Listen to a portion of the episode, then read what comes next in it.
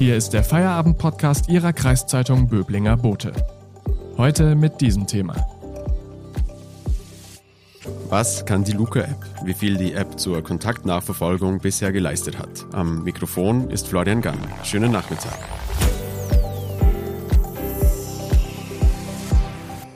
Die Luca-App ist schon seit Monaten viel im Gespräch. Nicht zuletzt, weil Smudo von den Fantastischen Vier massiv dafür geworben hat.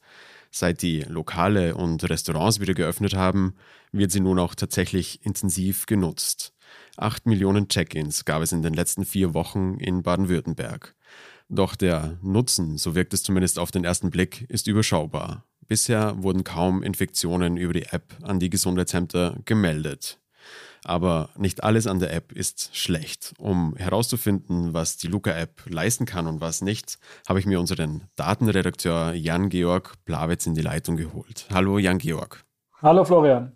Jan-Georg, Kannst du uns vielleicht zum Einstieg nochmal erklären, warum die Länder auf die Luca-App setzen und was das genau kostet? Ja, warum die Länder auf die Luca-App setzen? Vermutlich, weil es einfach die äh, am schnellsten verfügbare und ähm, sozusagen umfassendste Lösung war, die einfach am Markt war, als man sich entscheiden musste, mit welcher App man bei Restaurants und anderen Einrichtungen Kontaktdaten erfassen wollte, sobald die Inzidenzen es wieder zulassen.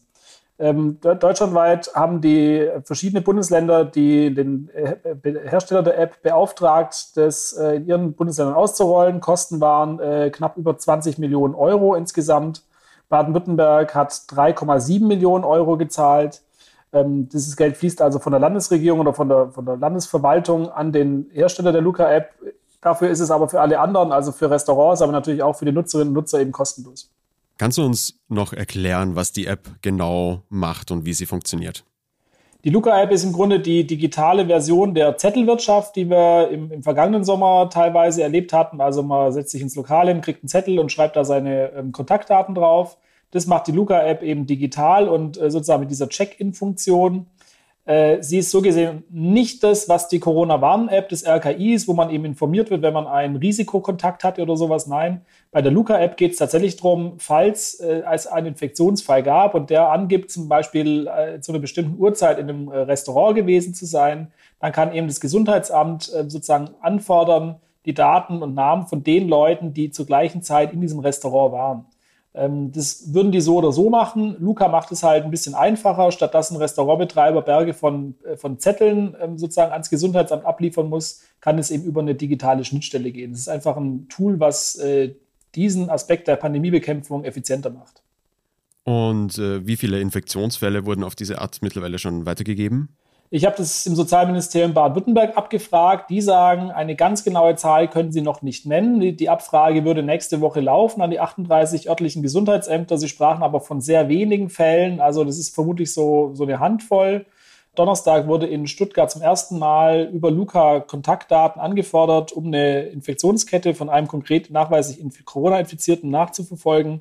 Aber es ist wirklich eine, vor allem gemessen an den 8 Millionen Check-ins, also wirklich eine sehr, sehr geringe Zahl an, an, an tatsächlichen, also am realen Einsatz von dieser App mit dem Zweck, zu dem sie eigentlich programmiert wurde. Die Daten von etwaigen Infektionen landen ja dann beim, bei den Gesundheitsämtern. Wie sind dort die Erfahrungen mit den App und den Daten, die sie liefert? Grundsätzlich erleichtert es äh, im Prinzip natürlich die, ähm, die, die Kontaktnachverfolgung in den Gesundheitsämtern ich habe in der Region Stuttgart einige Gesundheitsämter angeschrieben und gefragt, wie die Erfahrungen sind. Dadurch, dass es eben fast noch gar keinen äh, oder außer in Stuttgart noch gar keinen Fall gab, in dem man äh, tatsächlich echte Daten angefordert hat, liegen eigentlich nur Erfahrungen aus so Testabläufen vor. Die seien ähm, äh, relativ positiv gewesen, das sei reibungslos gelaufen. Es wurde aber natürlich auch klar, äh, dass im Grunde die Luca-App halt eine Möglichkeit ist, das Ganze digital zu machen. Es, es gibt ja auch andere Mittel und Wege, den Gesundheitsämtern ähm, ist es letzten Endes eigentlich egal, über welchen Weg sie an die Kontaktdaten rankommen.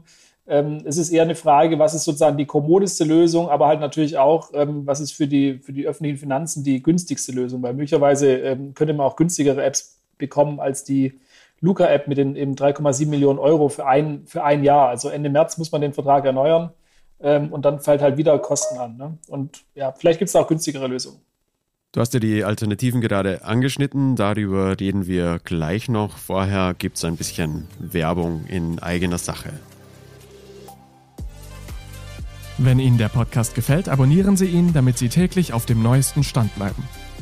Übrigens, den Böblinger Boten gibt es auch digital als E-Paper für 27,90 Euro im Monat. Damit lesen Sie Ihre Zeitung bequem auf dem Laptop, Tablet oder Smartphone. Unterstützen Sie Ihre Kreiszeitung mit einem Abo. Danke.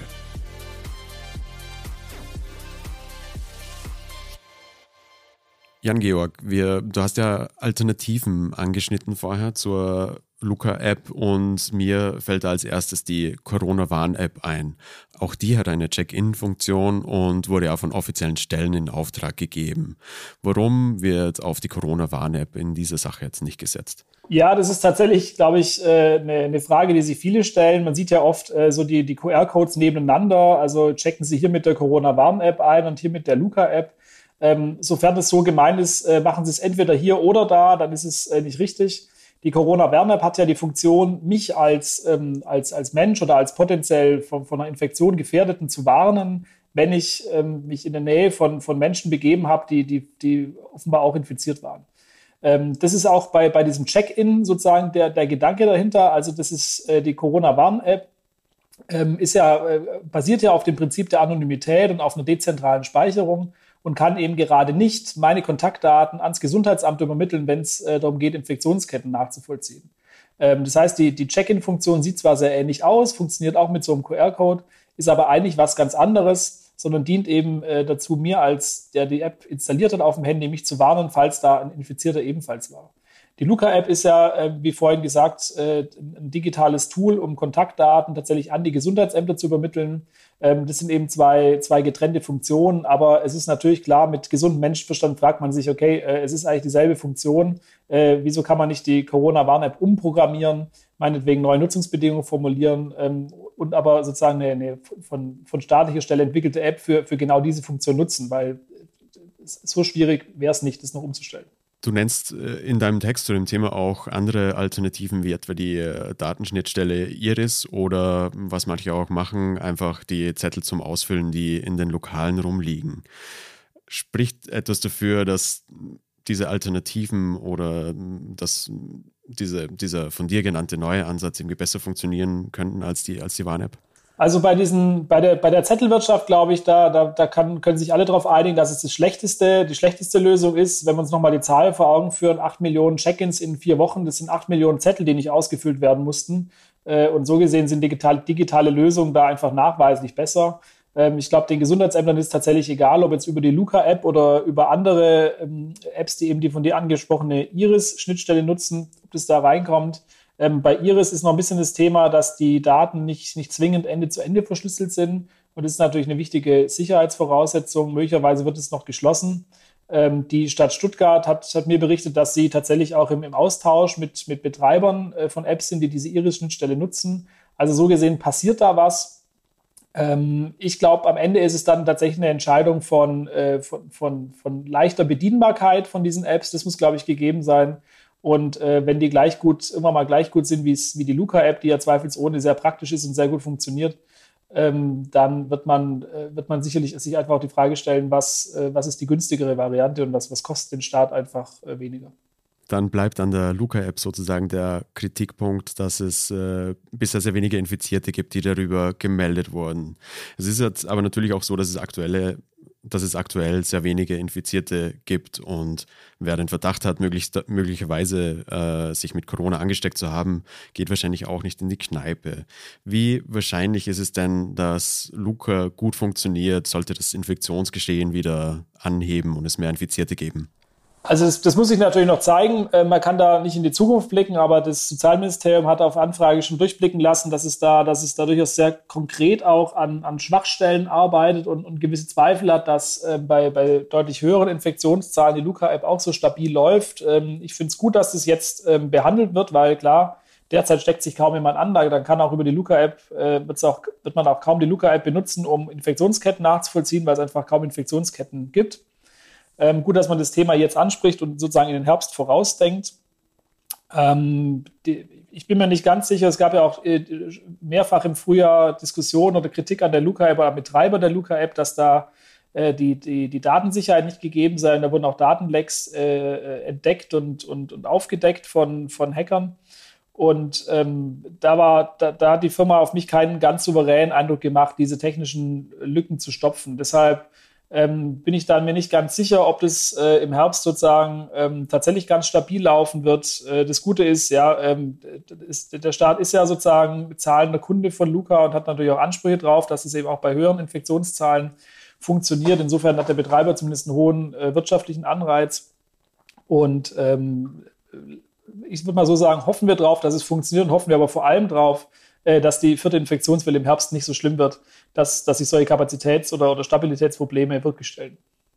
Jetzt ist es ja generell so, äh, dass verschiedene äh, Apps und Mittel zur digitalen Nachverfolgung irgendwie nicht so die großen Heilsbringer waren, wie man sich das vielleicht vorher erwünscht hatte. Also die Corona-Warn-App wurde schlecht genutzt, äh, die Datenschutzprobleme mit der Luca-App, die wenigen Infektionen mit der Luca-App, die genutzt wurden, auch andere Apps im Umfeld wie Doctorbox, die Datenschutzprobleme hatten. Sind wir vielleicht nicht ganz so weit im digitalen Gesundheits- und Infektionsschutz, wie wir uns das fürs 21. Jahrhundert erwartet hätten? Ich glaube, dass die Erwartungen relativ hoch waren, auch im vergangenen Jahr, als eben die Corona-Warn-App ist jetzt ja ein gutes Jahr äh, quasi verfügbar. Als die an den Start ging, waren, glaube ich, die Erwartungen ziemlich hoch, auch in so eine Art Wundermittel, weil es ja eben digital ist ähm, und quasi spezifisch auf die, auf die Corona-Pandemie hin entwickelt wurde. Es gab da vor kurzem äh, eine Studie dazu oder eine Preprint-Studie, also noch nicht von anderen Wissenschaftlern äh, geprüft, aber schon mal veröffentlicht von, äh, aus Berlin rund um den Professor Dirk Brockmann, der auch fürs RKI arbeitet. Ähm, die hat äh, so Modellrechnungen angestellt und gezeigt, dass eigentlich die gerade die Corona-Warn-App und ähnliche Apps, wie sie ja in fast allen Ländern der Welt zum Einsatz kommen, ähm, sagen wir mal, im niedrigen einstelligen äh, Prozentbereich Infektionen verhindert haben. Und ähm, das liegt einfach daran, dass das Coronavirus sich, sich ganz viel verbreitet über Menschen, die noch von ihrer Infektion noch gar nichts mitbekommen, weil sie noch keine größeren Symptome haben. Und das ist sozusagen der Vorsprung, den das Coronavirus einfach quasi zwingend hat. Ähm, wir, wir, wir reduzieren den Vorsprung des Virus durch solche digitalen, ähm, durch solche digitalen Lösungen, eben wie die Corona-Warn-App.